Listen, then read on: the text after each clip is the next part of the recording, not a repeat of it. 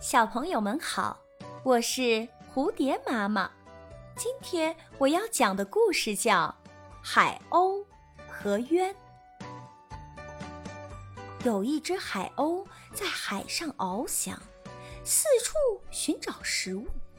突然，它见到一条大鱼将脑袋露出了水面，于是俯冲过去，一口叼起这条鱼，将它吞进了肚子。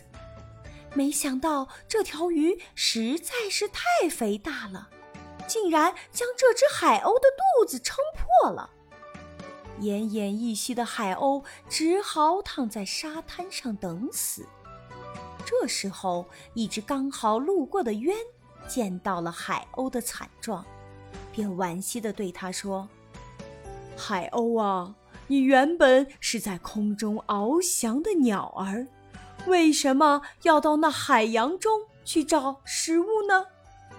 我只能说你是自作自受啊！这个故事告诉我们，每个人都应当安分一点，不要奢望做自己力不能及的事情。